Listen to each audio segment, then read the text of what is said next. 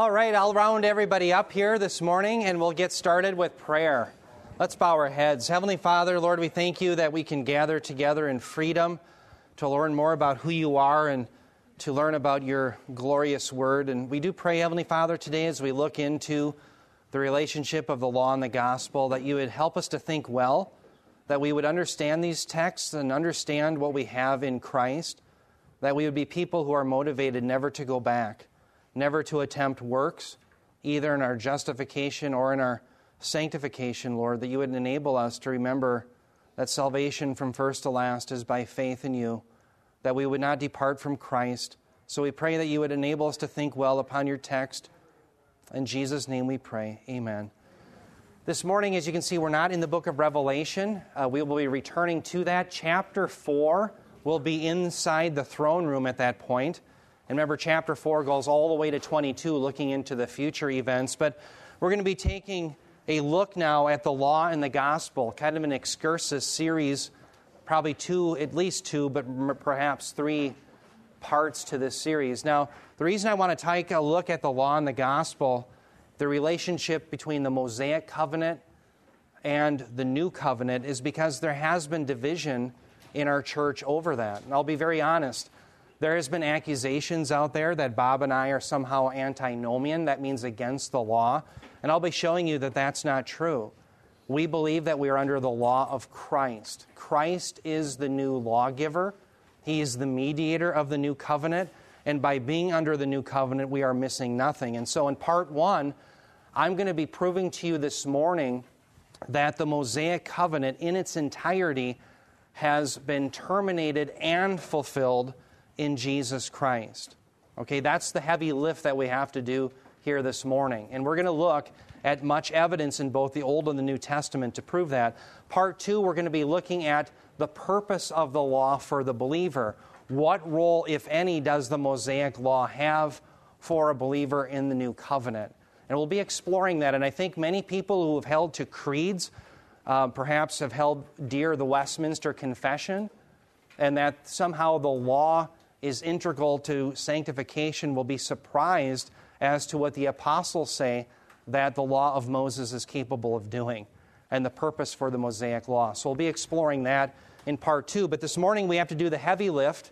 I'm going to show you our agenda. First of all, we're going to be examining the different views regarding the relationship between the Mosaic covenant and the New covenant. So I'm going to show you a spectrum of different views and it's not designed to be exhaustive. We can't hit every single church group. I'm not going to get into the Anglicans and um, every sort of church group. Yeah, yeah, what?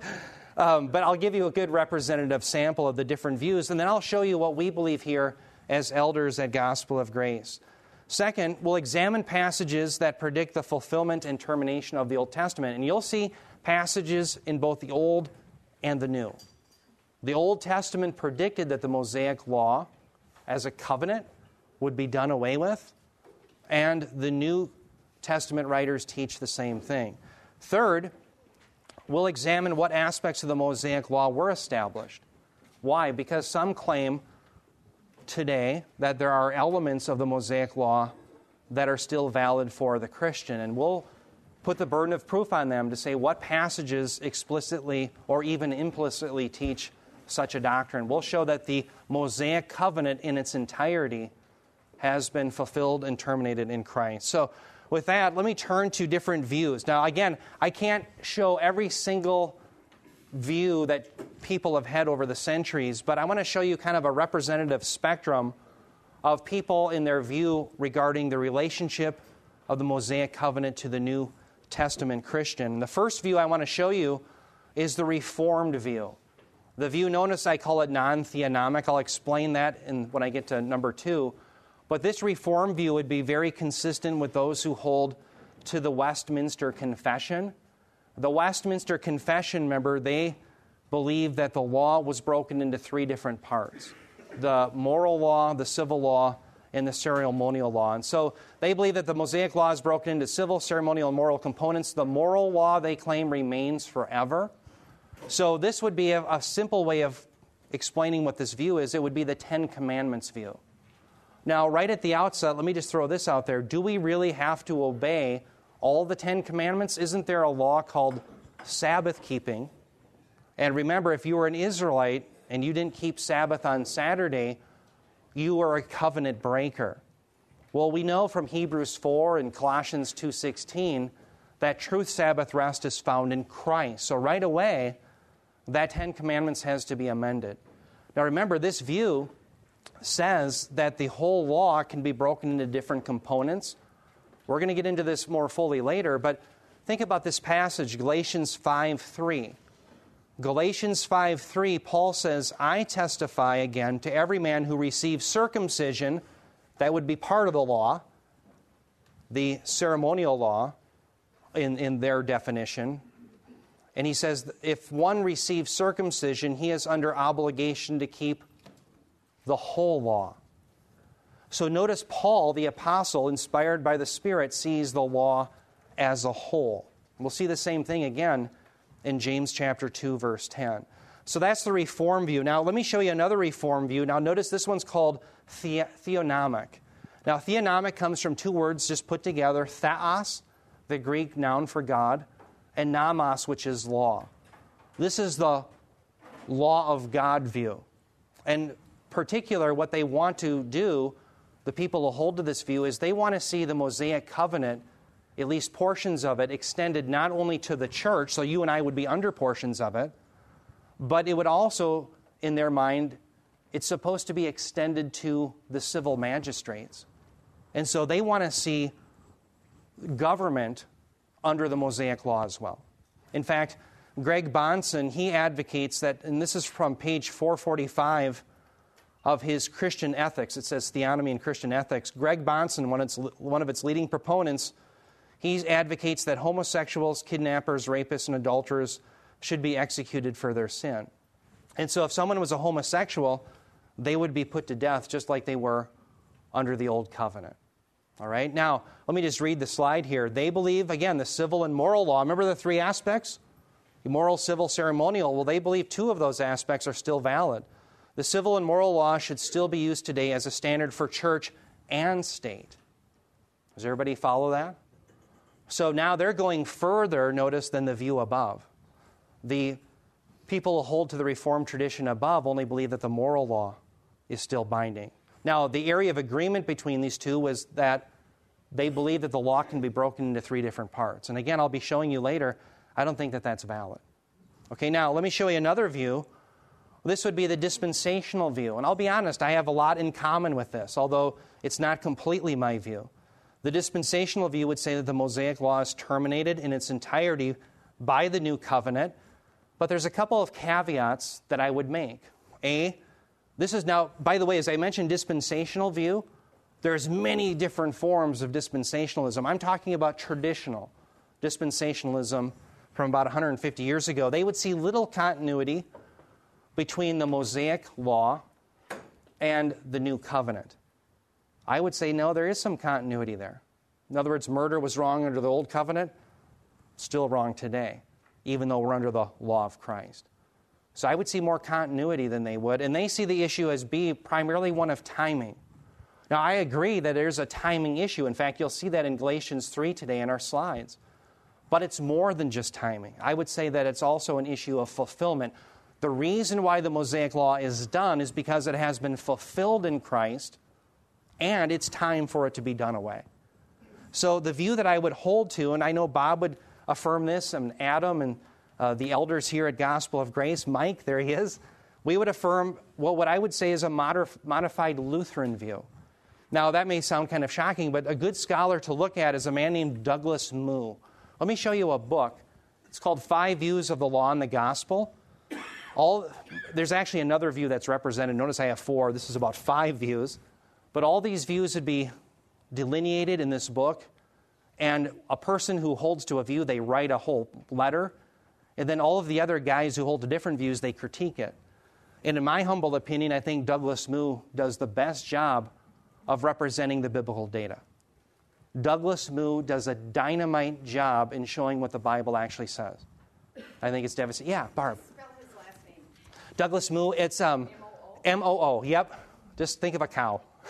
Sorry, I don't mean to. yep, moo. Yeah. So, That's not designed, to, by the way, to be insulting to him. He's a wonderful scholar. So, yeah, so that would be the view. Now, listen to this the modified Lutheran view the Mosaic law is terminated, just like the dispensationalists believe, but it's also fulfilled. Now, as I say that, realize most dispensationalists today would affirm the same thing, but I'm talking about earlier traditional dispensationalism. So the Mosaic law is terminated and fulfilled in its entirety by the new covenant.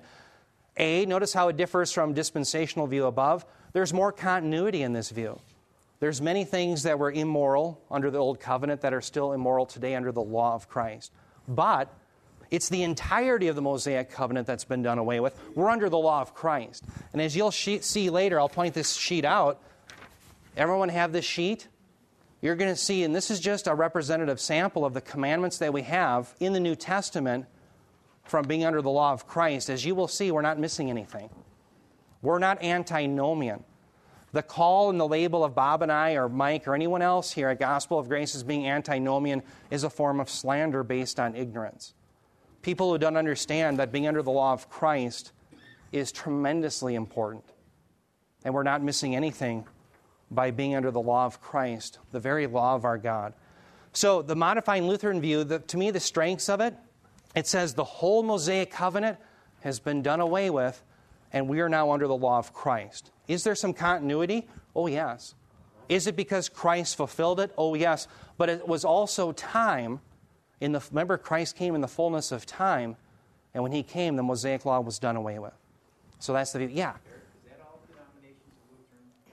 No, in fact, um, saying that it's modified Lutheran is important because even Douglas Moo would, rep- would say um, Lutherans don't have quite that view. They see it more of a law, gospel, grace, works issue than they do a covenant issue. So he works with the covenant issue more um, but I, I, think Luther was strong in this. And by the way, that's why Bob numerous times will cite Luther in Galatians. Luther did a bang up job in the book of Galatians. He saw the issue between the Mosaic covenant and the new covenant very clearly. But that's why it's called a modified Lutheran view. Yep. Good question. Well, let me keep going then. What I want to do is I want to start showing you the Mosaic covenant contrasted with the other covenants. We want to begin by showing you that there is a difference inherently between the unconditional covenants that God made with his people and the Mosaic covenant. So let me begin with the Abrahamic covenant. The Abrahamic covenant, the big term you want to remember here, it was made unilaterally by God.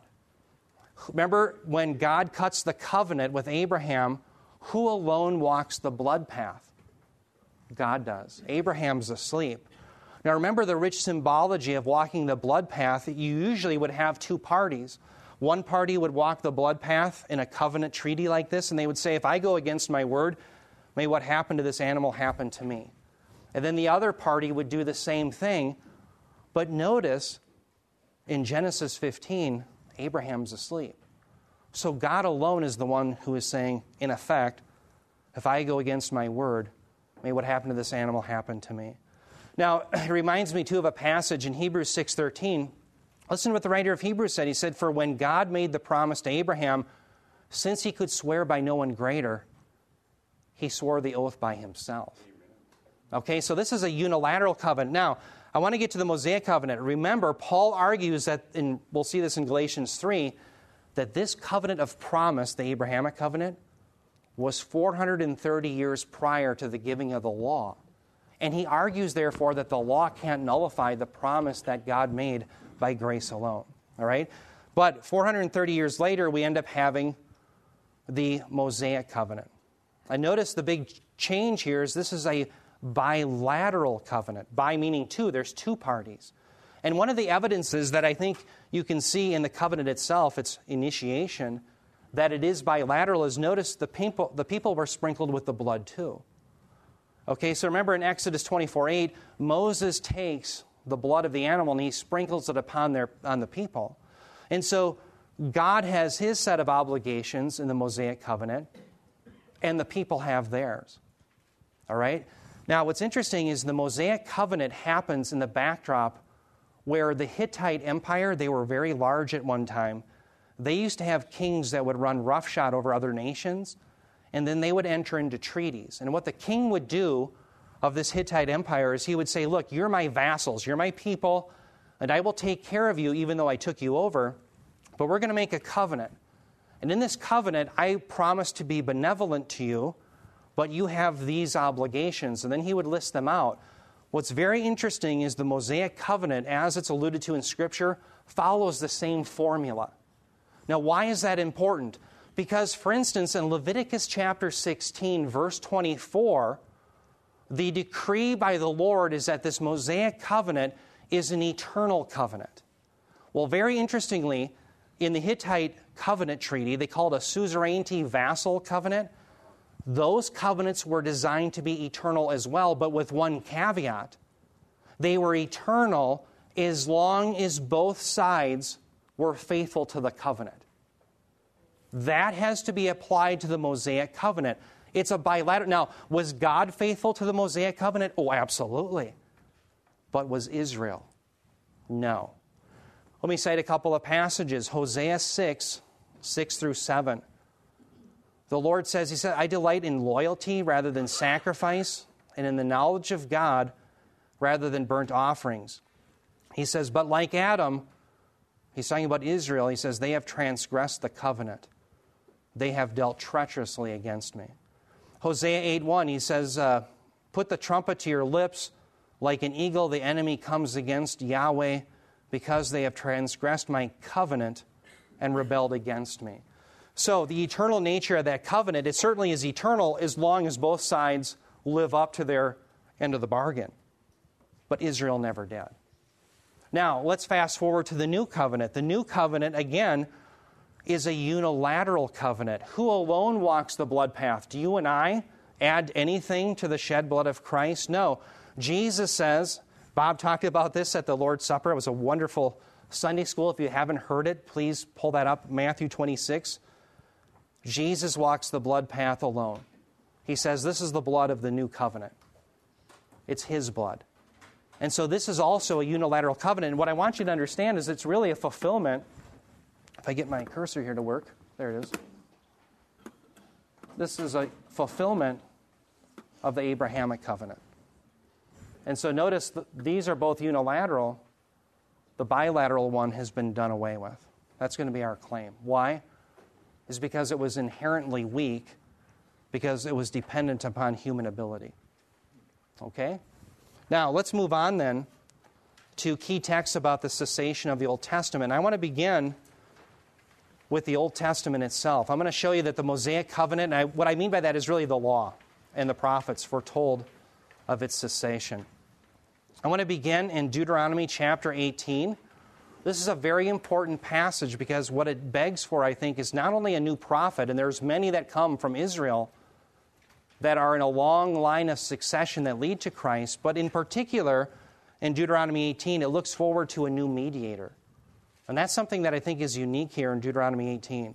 Deuteronomy 18, 15 through 19, it says, The Lord your God will raise up for you a prophet like me from among you. From your countrymen you shall listen to him. Verse 16, he says, This is according to all that you asked of the Lord your God in Horeb on the day of the assembly, saying, Let me not hear again the voice of the Lord my God. Let me not see this great fire anymore, or I will die. Now, by the way, in verse 17, the Lord goes on to say, You have spoken well.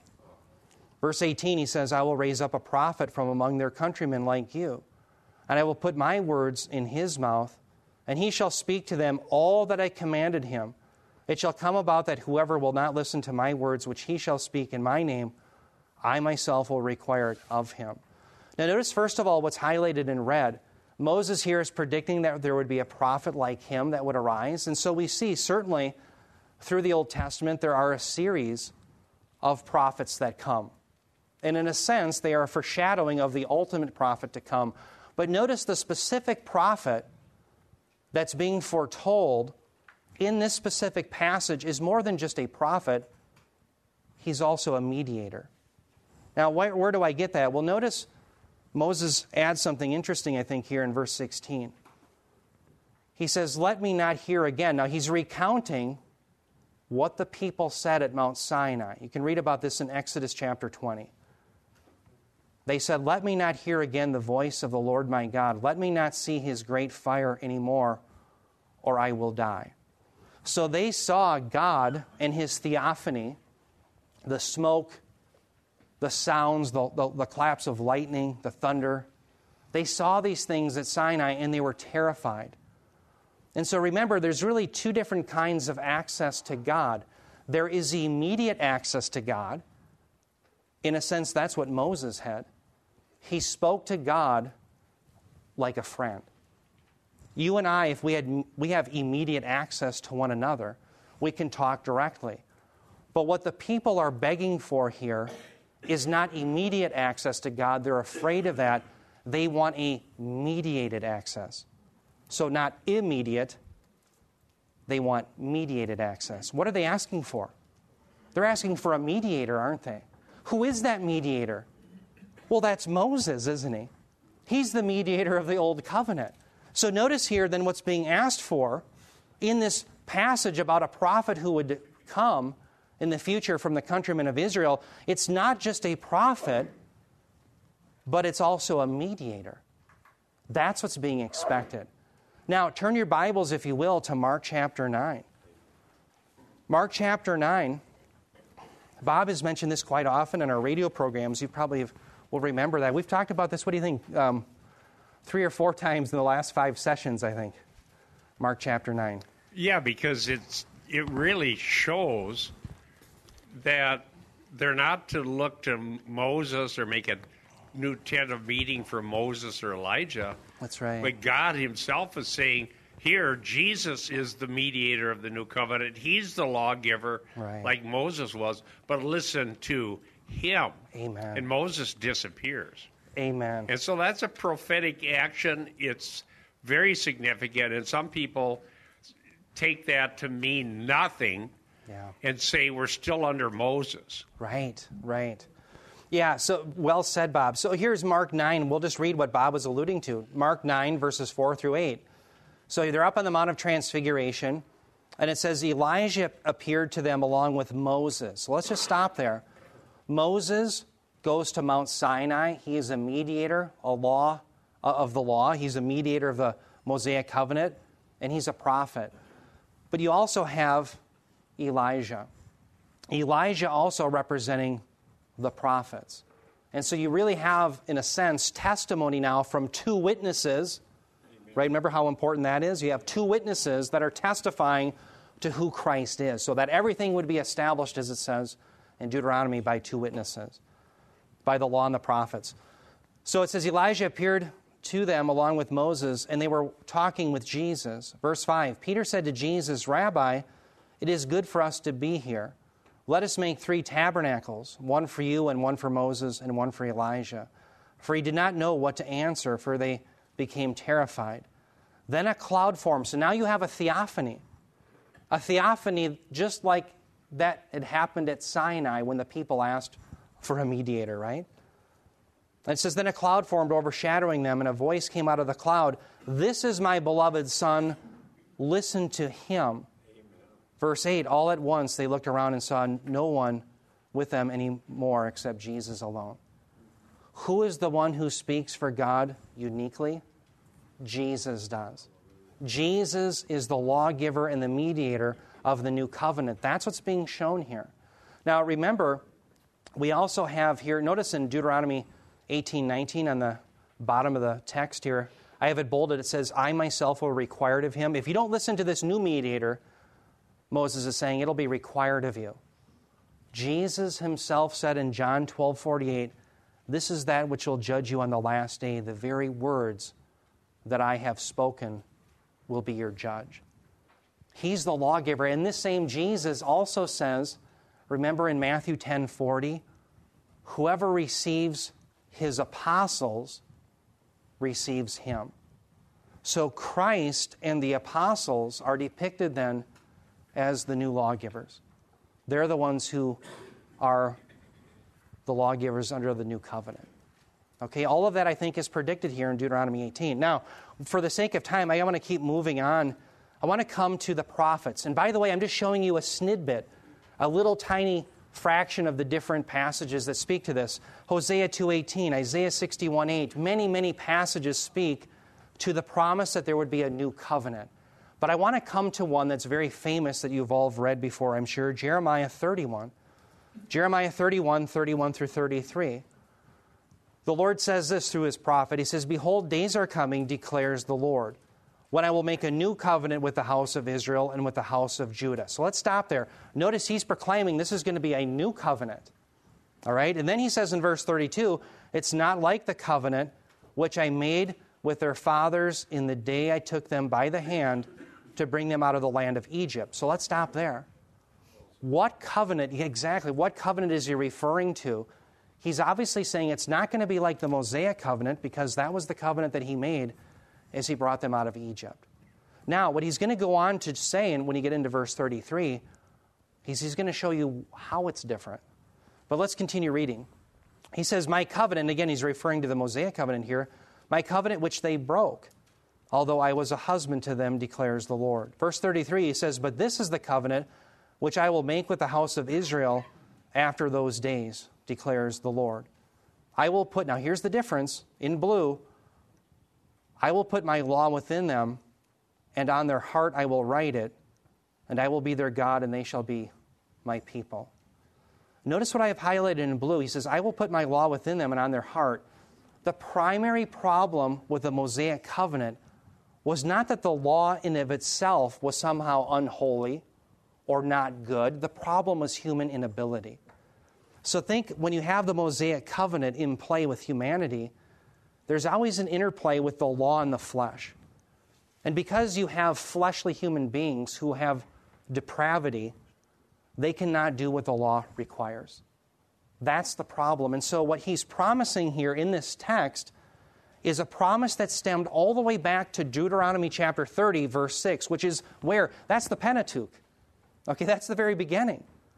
And in the Pentateuch, remember, God had promised that one day he would circumcise their heart. And when he circumcised their heart, he would finally enable them to do what humanly was impossible because of their sin nature. And so that was the fatal flaw of the Mosaic covenant is that human weakness made it impossible to obey. And so what I want to do on this next slide then is I want to play off of that. The law couldn't do what the future spirit will do in the new covenant. So I'm going to show you the need for the Holy Spirit. So think about it this way. At the first Pentecost, remember the first Pentecost, 50 days basically after Passover? You have Israel come to Sinai and you have the giving of the law. And at the giving of the law, what happens? Well, the people can't see Moses anymore. Aaron ends up building them a golden calf. They fall right into idolatry. Why? Because they live by sight, not by faith. They become mystics. They want to see something, they want to have an experience. They're not going to be content with some God that they can't see and a mediator they can't see. So they build a golden calf at the giving of the law. And what happens is 3,000 end up dying. Remember the Levites hand out the, was it the swords? They end up hacking each other. 3,000 die. Exodus 32 28. It says, So the sons of Levi did as Moses instructed, and about 3,000 men of the people fell that day. 3,000 perish.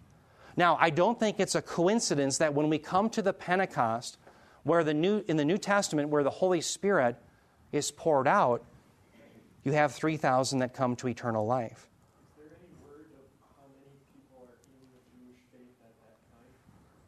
We, we, you know, I don't know. We'd have to look at the data. I don't, as far as the entire nation. 3,000 doesn't seem like a lot when we live in towns full of 250,000 people. Sure.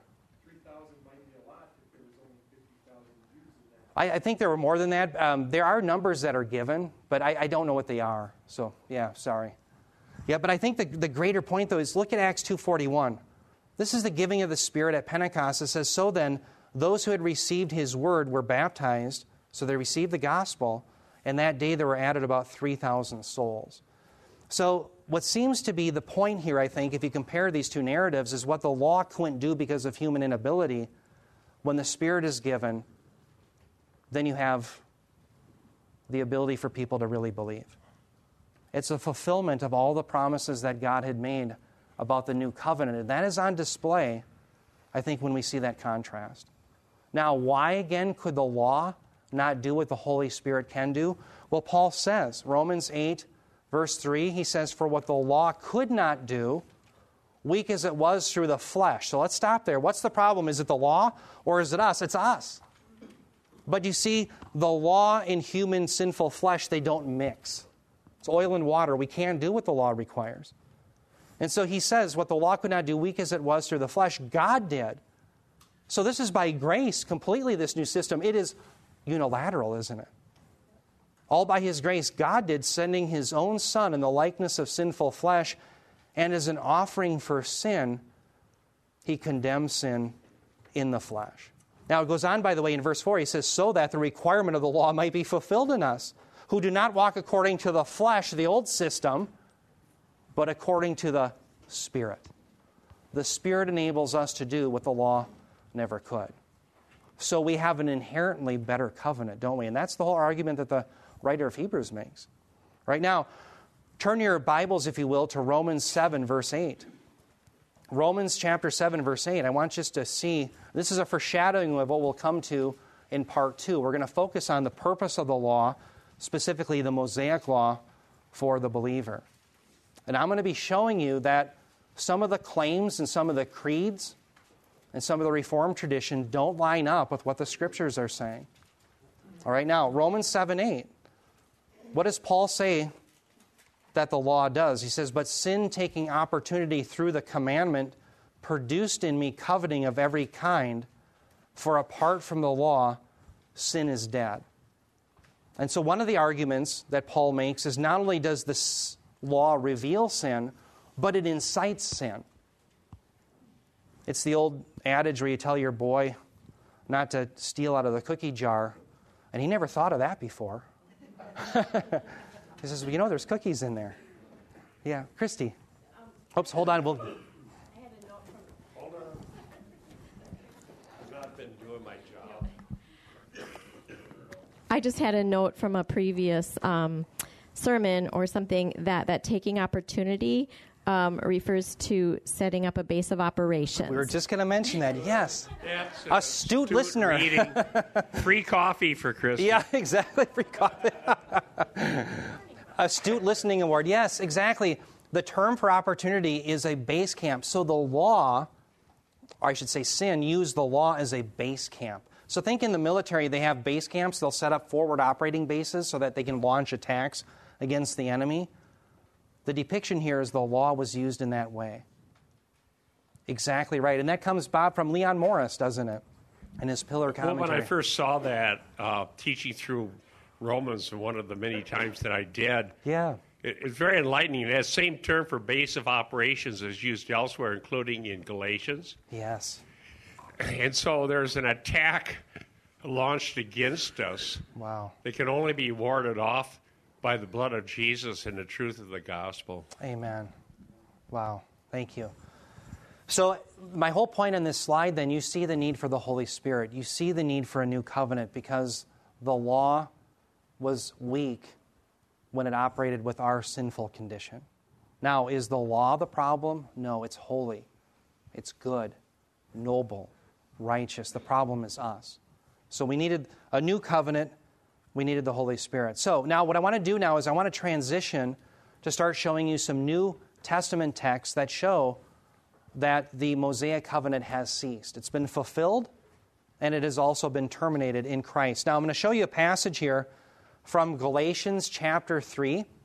And I want to set the stage for you. Remember in Galatians 3 15 through 17, Paul makes an analogy. And he's going to make an analogy between the Abrahamic covenant and the law of Moses that came later. And the analogy that he makes is with a human covenant. Now, he's just speaking normally. He says, normally, if you have a human covenant, you can't change its condition. The reason Paul says that, he's pointing out when God made a covenant with Abraham 400 years prior to the Mosaic law coming, you don't change its condition when the law comes. You don't change a covenant. God made the covenant, he's not going to change it. So the point is, the law that came 400 years after the Abrahamic covenant doesn't nullify the promise that salvation is by grace by the promise of God. Well, then in verses 18 through 19, he continues. He says, For if the inheritance is based on law, it is no longer based on a promise, but God has granted it to Abraham by means of a promise. Let's stop there. When was the promise? It was given to Abraham, and Abraham was justified by faith, right? Abraham, Genesis 15 6, he believed God, it was credited him as righteousness. Paul's argument is salvation was by faith. That came 430 years prior to the law. Then he says, Why the law then? It was added because of transgressions. Now let's stop there. What does Paul mean that the law was added because of transgressions? Turn your Bibles, if you will, to Romans chapter 5, verse 20. Romans 5:20 fills us in on this concept of what Paul means that the law was added because of transgressions. Romans 5:20 Remember, that's in that little pericope about how we were all made sinners through Adam and by Adam, but in Christ we'll all be made righteous. So, in here in Romans 5:20, Paul says the law came in so that the transgression would increase. But where sin increased, grace abounded all the more. Now, let's stop there for just a moment. We have been under attack saying, you know, you're not using the Mosaic law enough to sanctify people under the new covenant. Well, does Paul say that the purpose of the Mosaic law is to sanctify believers under the new covenant? Well, he said that it increases sin. He says that it reveals sin. And we'll find out from 1 Timothy 1 that the lawful use is for those who are unrighteous, not the righteous. But what in the world is the attack about if Paul is saying something different than the creeds are saying. Brothers and sisters, we have to go by the scriptures.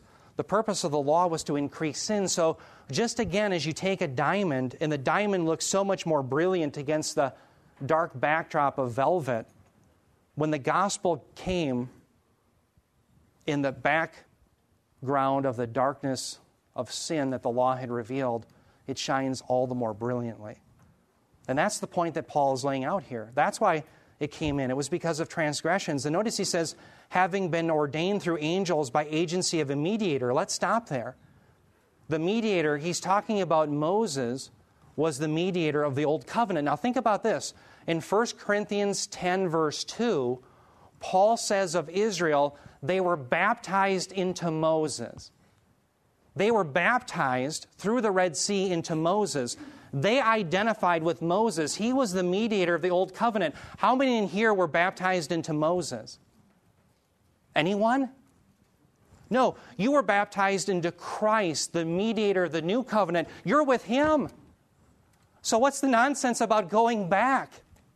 Why would we go back to the old mediator, the old covenant? We're with Christ. Brothers and sisters, this is very important that we realize that. And now notice the, the argument that he makes. Here's the timing argument. It's until, now he's talking about the law, it was until the seed would come. Who's the seed? Go all the way back to Genesis 3:15, the very first promise of the entire Bible. The seed of the woman's going to come and crush the serpent. And the seed is the Messiah. Remember the pronoun even, who? Who is he? Remember, I said he is she? It sounds like a who's on first, Abbott and Costello routine.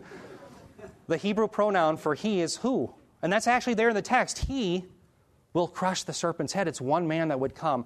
And in the rest of the Old Testament, we see he's going to come from Abraham, from Isaac, from Jacob, from Judah. The seed is coming. And so the law would come until the seed would come that was promised where? At the Abrahamic covenant. And so there was a transitional nature, Paul's arguing, to the law itself. It was for a time. And so now that that time has expired, why go back? And that's what he says. It was until the seed would come to whom the promise had been made. Abraham believed that promise, it was credited him as righteousness. The law came as a custodian, a tutor, until the coming of the Messiah. And so it's a timing issue. You don't go back. In fact, Paul goes on to say this very thing. Verses 23 through 25, he says, But before, notice the timing issue. Before faith came, we were kept in custody under the law, being shut up to the faith which was later to be revealed. Therefore, so now he's coming to a conclusion, the law has become our tutor to lead us to Christ. Here's the purpose so that we may be justified by faith. But now that faith has come, we are no longer under a tutor. Notice this reference to a tutor. The term tutor there comes from the Greek term pedagogos, and there's been a lot of discussion and ink spilled about this. Real succinctly, what is a pedagogos? Well, in the Greco Roman world, for lack of better, it was like a custodian or a counselor, a tutor, as it were, who was responsible for school age children until they came of age. Oftentimes, a wealthy family would hire them or they would have them on retainer for a period until the children were old enough. Now, here's the debate that scholars wrestle with Is the tutor some gentle, kindly uh, person who does instruction so that the person has you know, gradual moral improvement and all of a sudden they attain to the level of being saved by faith? No. But we have to also guard ourselves against the opposite view of the tutor that they were necessarily harsh and mean spirited. In that time period, you had both. Just like some of you remember teachers that you liked and that you disliked, I don't think our argument should hinge on whether the tutor was gracious or that he was mean spirited and harsh. The issue here in the text is one of timing. And so I want to show you that. Notice, here's how I think we should think of it in our mind. The pedagogos was a steward for a time. Because that's the argument Paul makes. He says, But now that faith has come, we are no longer under a tutor. Bob and I were doing radio, and he made a great example. He said, You know, when you had to go, um, in Bob's day, if you had to see the guidance counselor in high school, you were in trouble. But you're only under the guidance counselor as long as you're in high school. So if you get your PhD in physics or uh, a degree somewhere and you have a career going, do you ever go back to your guidance counselor? No. That was only for a time. I never went to my guidance counselor. I think I always was hauled into the principal. But, but uh, anyway, the same principle applies. You don't go back. It was an issue of time. All right? Do you want to go back to something that you were engaged in in childhood when you're an adult? No, so why would we go back to the tutor when we're in Christ? It was for a time. Okay. Now, let me show you some other texts here that we have to wrestle with. Romans 10, 3 through 4. This passage is important because it declares the end of the law, but there's some nuances we want to think about in the text. Romans 10, 3 through 4. Remember, Paul is talking just prior to this that the Israelites had missed messianic salvation. He says, Oh, yes, they have a zeal for God, but not according to knowledge. And so, right away, Paul is saying, whatever type of salvation that they had, it certainly wasn't the kind that God had revealed. It was a homemade righteousness in every way. They had zeal for God, but not according to knowledge, meaning according to what God had revealed. Verse 3, then he says, For not knowing about God's righteousness and seeking to establish their own. So let's stop there. What he's saying is these Israelite rascals, they're trying to establish their own righteousness. It had nothing to do with what God was revealing. They did not, he says, subject themselves to the righteousness of God. Now, here we have an explanatory for. He says, For Christ is the end of the law for righteousness to everyone who believes. Now, let's stop there. Notice that Christ is the end of the law for those who what? For those who have the righteousness of God. For Christ is the end of the law for righteousness to everyone who believes. So these are people who understand what God's word has said. And when they obeyed, that is, they believed the gospel, which, by the way, is a form of obedience, we're commanded to believe the gospel. Remember, the first work that we are to do is to believe in the one whom the Father has sent. We see that in John 6. These people believed, and it was the end of the law for them. Now, some will say, well, that doesn't mean it's the end of the law in general because it's only for a specific group. It's for those who find righteousness through faith. But let me ask you, how many in here want to find righteousness by faith? Well, of course we do.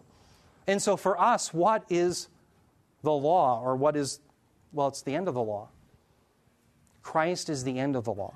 Now, there's a debate as to what the end means. The end is telos, it can mean goal. Uh, pa- this past Wednesday, in apologetics, I gave a teleological argument. The idea is if you show design or a goal to the creation, there must be a designer. Okay, now some argue that, well, all that's being stated here is that Christ is the goal of the law. Now, that's certainly part of it, but the primary argument that's made here is that if you find righteousness in Christ, it's the end of the law. You don't go back. At the end of the day, you are either going to sever yourself from the law or from Christ. It's either or.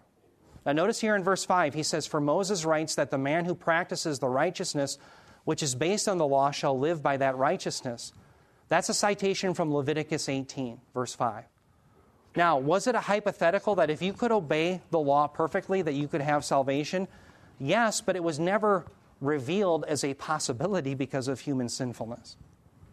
And so, if anyone would say, you know what, I think I'll try that option, it was explicitly shown in the scriptures that it wasn't a viable option. But it's a hypothetical that's designed to show us we can't do it. Oh, Adam's got a question. Yep. So that way, everything that you say can and will be held against you. I was clear to this. Uh, you're saying all of this, and everything that comes to mind is that Jesus states that the two greatest commandments are love the Lord your God with all your heart, mind, and soul, and love your neighbor as yourself. yes. And then the other part that comes to my mind is the rich owner that comes to Jesus and says, I have kept all of the Ten Commandments. What can I do to get into heaven?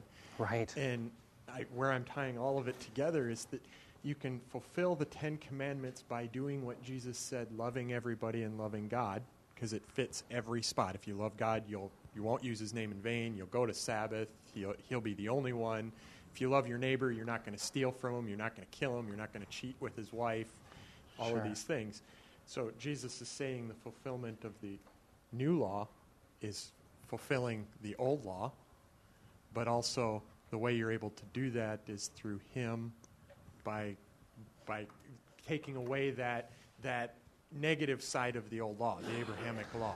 Yeah, let me go back to that. Um, let me answer that, Adam. Think about that example. Yeah, great question, great comments. Um, think about the rich young ruler. Remember, he says, Good teacher, you know, what must I do to inherit eternal life? And right away, what does Jesus ask him? Why do you call me good? For God alone is good. Now, here I think that sets up the irony in the passage is what? Jesus is God. And so when he asks the man to sell all that he has, the man isn't as good as he thinks he is, is he? He's deluded himself into thinking that he's kept all those things. And so, to get the man's attention, Jesus says, One thing you lack, go sell all you have and sell it to the poor and follow me. And the man wouldn't do it because he doesn't recognize who Jesus is.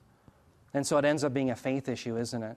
So that man wasn't as good as he thought he was. But you're right, in the sense of the law, the law is fulfilled in love the Lord your God with all your heart, soul, mind, strength, and to love your neighbor as yourself. And the whole weight of the law and the prophets are on that. And what we see in the new covenant is that if we bear one another's burdens and we love our brothers and sisters, we're fulfilling the law of Christ.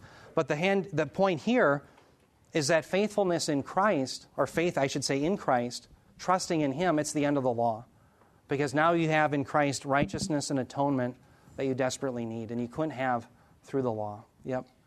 Yeah, Rich. I've been trying to think of what is the big attraction of going back to the Old Testament law. I mean, why in the world? It's like, man, I've got a BMW, but I've got this horrible Pinto that's blowing up all the time in the garage. I'm going to go back to that thing. Yeah. And uh, um, I think my brother's very much into this, so it's it's near and dear to me because it's it's a it's a problem in my family.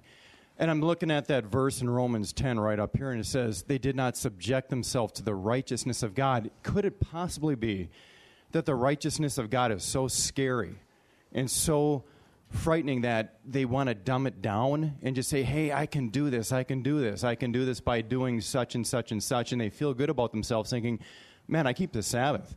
Yeah. You know, I don't eat pork, so it's all cool. Right. You know, I can I can do this. Is that is that it? Maybe just to you know, to negate the, the, the, the, fear of putting themselves underneath the righteousness of God? Yeah, I think that's ingrained within the human heart to have pride, that you can somehow earn salvation. Think about Genesis 11, you have the Tower of Babel built. They'll make a name for themselves and they'll build their own way to heaven. You see it rebuilt again in the book of Revelation. The building of Babylon is not only real, but it's also symbolic of man's attempt to earn salvation. So God tears that down, and he, what does He do? Is He gives us the New Jerusalem, right? So I, I think the point that you're making is yes, I think people are arrogant. They try to be justified, thinking that they can be justified by their own merit, and that's why we see pride comes before the fall, doesn't it? Yeah. Yep. Yeah, Brian. some of the things on my mind are maybe a little different here. Uh, what about what are we grafted into? And in Ephesians, these are the things I'm thinking about here. So help me out. Yeah. In Ephesians, also we see Paul telling us to stop thinking of yourselves as Gentiles.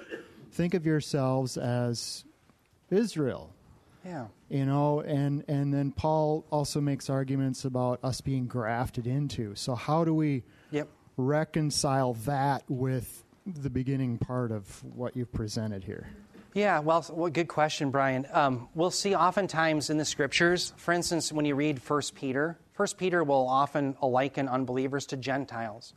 Um, we're often referred to as the people of God, a royal priesthood. These are terms that were used of Israel, um, a holy priesthood, a royal nation or a holy nation, a royal priesthood.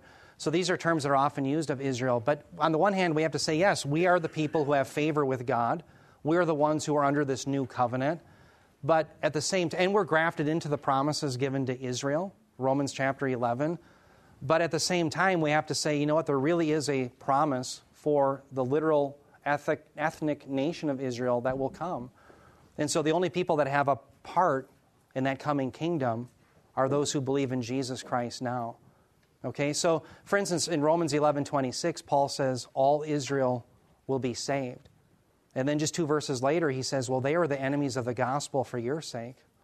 Okay, so how, if that Israel there in verse 26 is just believers, Jews, and Gentiles, well, then how could they be an enemy of the gospel? So, what we have to affirm is that there are imageries, or you know, images used in the New Testament where the church is likened to Israel and unbelievers are likened to Gentiles. But it's a metaphor. We're not actually Israel. We're not actually that nation where that kingdom is coming. Do you see what I'm saying? Yeah. Also, it's important to realize that in Romans 11, when it's talking about gr- grafted into the root, it's talking about the patriarchs. Yeah, Abraham, Isaac, Jacob. It's yeah. not talking about Moses. It doesn't say we're grafted into Moses. It says we're grafted into the, Oh, yeah, thank you. Good the point. patriarchs, and that's different than Moses. And Yep. so in Galatians, Paul, in correcting their attachment to Moses, goes back to Abraham. Yes. He does the same thing in Romans. Great point, Bob. Yeah, that's uh, really helpful to your question because the grafting in isn't to the Mosaic law. It's always to Abraham, Isaac, and Jacob. That is the root in, in Romans chapter 11. So, yeah, does that help? Yeah. So, the Abrahamic covenant is one that is seen as fulfilled and brought in forever, as it were, in the new covenant. So, the one new man. Yep. You see, I'm just going to keep going for the sake of time. I just got a few more slides that I want to hit. Um, let me get into asking the question Did the whole Mosaic law cease? This is Ephesians 2 12 through 15. I'll be asking you a question here in just a moment.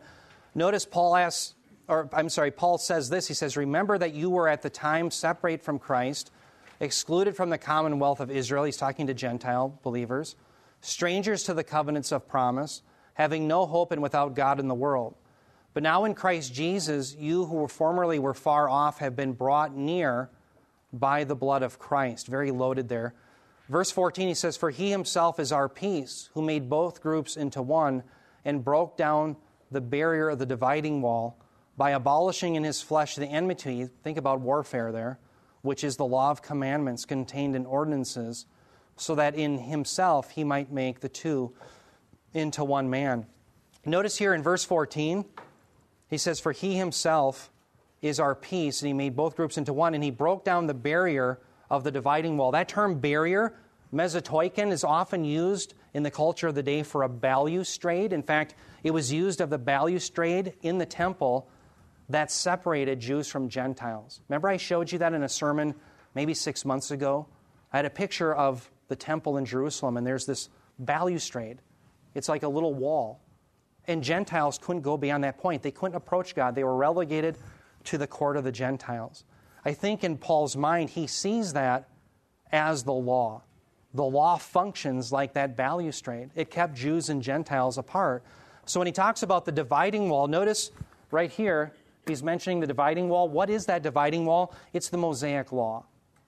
Now, how did he bring the Jew to, and Gentile together in establishing peace and making us one people? Well, he did it, it says, by abolishing in his flesh, the implication would be on the cross, the enmity which is the law of commandments contained in ordinances. Now, notice the phrase law of commandments, commandments contained in ordinances. That's the Mosaic law. Now, does anyone here see a hint of a threefold division of the Mosaic law? Do we see any hint that there's a moral part, a civil part, or a ceremonial part that was the problem? Paul never alludes to that. It was the Mosaic law, the laws and commandments and ordinances. Now, to be fair, many of those ordinances that separated Jew and Gentile had to do with the ceremonial aspects of the law or the civil aspects. You have the regulations about the dietary food that they had to eat. Jews and Gentiles were separated because of that. Sabbath keeping, that separated Jews and Gentiles. And so, one of the functions of the law to preserve the lineage of Messiah was it separated Jews and Gentiles to preserve the Davidic line. But once Christ, the seed, has come, that's no longer necessary. And so he broke down the wall. Now, if you and I want to go to legalism where we take commandments that God has never instituted, we're building that wall up. If we're going to go back to the Mosaic covenant in any way, we're building the balustrade again. So don't build the balustrade. You don't go back to the Mosaic covenant, and you certainly don't go back to laws that you and I have concocted in our own minds. All right?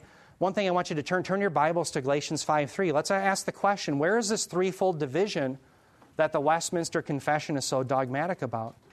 That you have a division between the moral, civil, and ceremonial law. Galatians 5 3, I want to show you that Paul sees it as a unified whole. Galatians 5 3, Paul says, I testify to every man who receives circumcision. So there's the ceremonial law receive circumcision, circumcision, that he is under obligation to what? Keep the whole law. So here, Paul sees the law as a unified whole. So, where is this division between the moral, civil, and ceremonial law? And of course, we're differing with that, aren't we? We're saying, no, it's seen as a unified whole. But if you differ with that, then it seems as if you're labeled an antinomian. Well, we're not antinomians. What we're trying to do is to understand the Bible as it was inspired by the Spirit. Okay? It's, it's seen as a unified whole. So if we go back to the Mosaic covenant in any part, we're building the balustrade. If we go to legalism and tell people to do something that they were never commanded to do in any covenant, we're certainly building the balustrade. Okay, let me go on here to show you another passage. This is very important. Writer of Hebrews, Hebrews 8, 7 through 8, he says, For if the first covenant, let me just establish this, let me stop here. The first covenant we know is the Mosaic covenant. I couldn't fit verse 9 on here, but verse 9 in Hebrews 8 cites Jeremiah 31 that we'd already read. The, the old covenant that God made with the fathers as he brought them out of Egypt. That's the Mosaic covenant. He says, For if the first covenant had been faultless, there would have been no occasion sought for a second. That's the new covenant. Verse 8, he says, For finding fault with them. Now let me stop there. With them could either be the people, or there's some debate as it could be literally for he found fault with it. There are some textual variations there. So, either way, there was fault found with either the covenant, the first covenant, or the people. But let's think about it for just a moment. The problem with the first covenant, the Mosaic covenant, was really a problem with the people anyway, because the law was weak because of the flesh. Okay, so either way, it goes back to humanity's problem. So, finding fault with them, he says, I have to skip to verse 13. He says, When he said a new covenant, he has made the first obsolete. So the Mosaic covenant's been made obsolete. But whatever is becoming obsolete is growing old, is ready to disappear. Now, again, the writer of Hebrews says that the first covenant has been made obsolete. Does he give you any hints as to, well, there was only portions of that covenant that were made obsolete? No. It's the whole thing. Turn your Bibles again, one more time here, to James chapter 2, verse 10. James also sees the law as a whole. James 2:10. James says for whoever keeps the whole law and yet stumbles in one point has been guilty of all. So James, Paul, the biblical writer see it as a whole. Why does Westminster Confession see it as three different parts? That's not what the biblical author said. And again, we have to say, are we going to go by the creeds or are we going to go by the scriptures? Because there's times where they do differ. Okay? Let me just show you, I'll wrap it up with this slide two points I want to leave you with. The whole Mosaic law has been fulfilled and terminated in Christ Jesus. Okay, so what we have here is the Mosaic law is terminated. It has been fulfilled in Christ. And the Abrahamic covenant then is fulfilled in, in Christ. And so he brings that promise that was given to Abraham that the seed would come from him to fruition. He's come. He's come on the scene, and therefore, number two is absolutely necessary. We are now under the law of Christ. 1 Corinthians 9:21. Let me just cite to you Romans 4:13. Paul said for the promise to Abraham and to his seed that he would be heir of the world was not through the law but through the righteousness of faith. And that's exactly what Christ is fulfilling here as he abrogates and fulfills the Mosaic covenant. You and I are under the law of Christ. We are not antinomians. We have a lawgiver, Christ and his apostles. And I want you all to turn to this sheet. This sheet was from an article that Mike's wife had given me, a Robin. And at the end of it, it just gives us a representative example of all the commandments that we have under the new covenant. And the reason I want everyone to see this is you see after you look at look at duties towards God, duties toward God positive and negative, duties towards human beings positive and negative. On the backside, duties towards self positive and negative. When you read through that list, you can certainly see that by being under the new covenant, you are not antinomian. You're under the law of Christ. And I think it's just a misunderstanding of Scripture that people would say, well, if you don't go back to the Mosaic law, you're somehow an antinomian. When Luther talked about antinomianism, his reference during the Reformation to antinomianism was to those who were denying not the law of Moses, but any authority under the law of Christ. That's how the term originated. We are not antinomian at Gospel of Grace, we are under the law of Christ. Brothers and sisters, this is exciting. We have a better covenant with better promises. Let's not go back. Yeah, Cindy. Hold on, we'll get you the microphone here. we've got to close.